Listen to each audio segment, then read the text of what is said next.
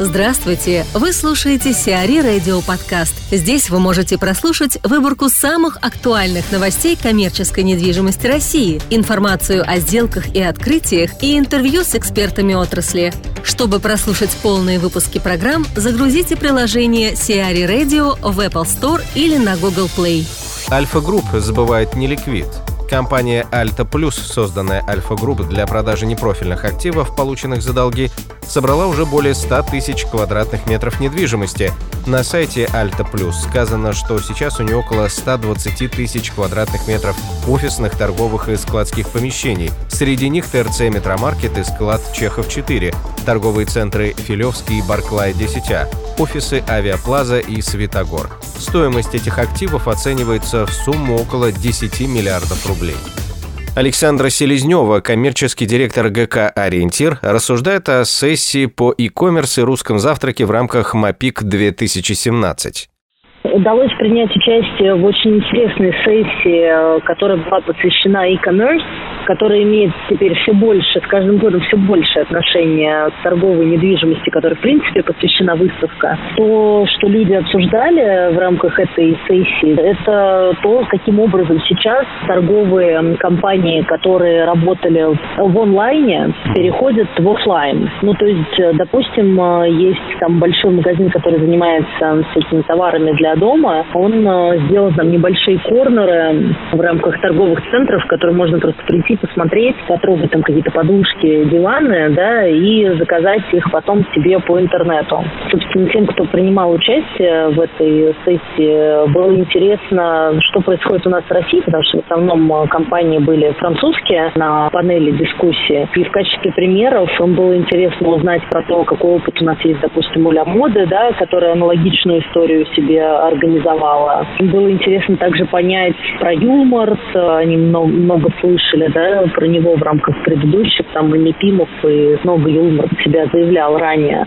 Ну а нам, как девелоперам, э, было интересно просто поделиться опытом уже со стороны складского сегмента, а как мы подстраиваем под изменяющиеся, причем достаточно уже быстро изменяющиеся потребности торговли. Если раньше абсолютно стандартным было посещение именно торгового центра с целью приобретения, то сейчас все усиленно в своих телефонах и других гаджетах, приобретая все онлайн, а нам как платформе для размещения этих товаров и, собственно, быстрой циркуляции этих товаров от э, склада до конечного покупателя, важно, чтобы этот склад соответствовал всем тем требованиям, чтобы эти отгрузки шли очень быстро, да, там есть же сейчас и доставки там в рамках пары часов, да, в рамках, ну, понятно, в рамках одного дня уже никого не удивишь, хотя я помню там еще несколько лет назад, как я радовалась, когда на зоне заказывала что-нибудь, и мне там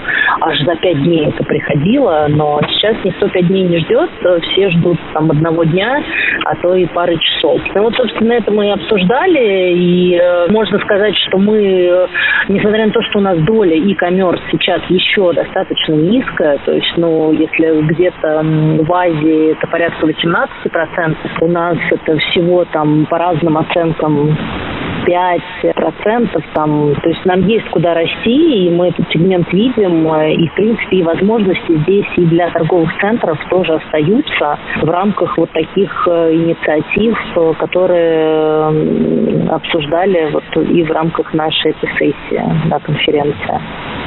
Да, в рамках торгового центра всегда можно сделать шоурум какой-то, в рамках склада пункт выдачи. Как в целом ОПИК? У нас впечатление насыщенное, скажем так. Мы достаточно много провели э, встреч в рамках МАПИКа, причем это встречи как ну, такого ознакомительного характера с какими-то игроками, которые известны рынку, но мы с ними не общались. То есть нам было интересно и познакомиться, и плюс уровень людей, понятно, которые приезжают на МАПИК, это топовые люди компании, которых там достаточно достаточно просто. Можно с ними познакомиться и в рамках того же русского завтрака, отличного, который нам в этом году особенно понравился своим новым форматом, да, таким интерактивным, который как раз позволил еще больше всем между собой пообщаться, там где-то познакомиться, где-то что-то обсудить. Мы довольны. Ребята большие молодцы, команды, которые там сформировались, то есть было столько bright ideas, и вообще им прям хотелось еще больше презентовать все, что они придумывали. Формат, понятно, по времени ограничен, хотя ну, это достаточно существенная часть времени четверга, но тем не менее там все ждали самого конца, потому что было интересно, все слушали, обсуждали, потом усиленно голосовали. То есть вот эта интерактивность, она прям очень приятная. Такое впечатление очень хорошее осталось. Беседуем с Игорем Якимовым, ГК «Виктория Эстейт», который получил два приза за лучшие вопросы на конференции Hard Industrial, прошедшей 23 ноября в Москве и организованной Colliers International. Ну что можно сказать о сегодняшней конференции? Все больше людей, интересующихся e-commerce, появляется на площадке. Они пока еще аккуратно, пока еще, может быть, сами не до конца понимая, что же они все-таки хотят, пытаются подготовить рынок э, к новым, новым тенденциям, к новым веяниям, к пониманию того, что склады в современном плане неинтересны. И в то же самое время потихонечку, но уверенно начинают говорить, что за склады, которые были бы интересны им, они готовы переплачивать и переплачивать, в общем-то, достаточно значимо. Будем смотреть, что будет дальше. Будем смотреть на век уберизации. Будем смотреть на то, что день грядущий нам готовит.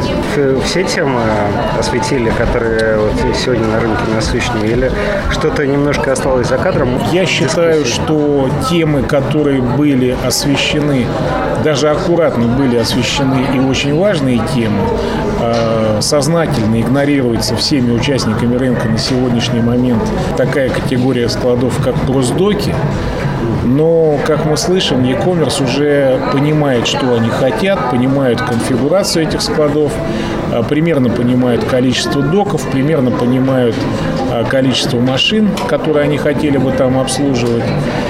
И, в общем, понимают, что в зависимости от наличия сортировочной линии на этой территории уже понимают, какова должна быть ширина.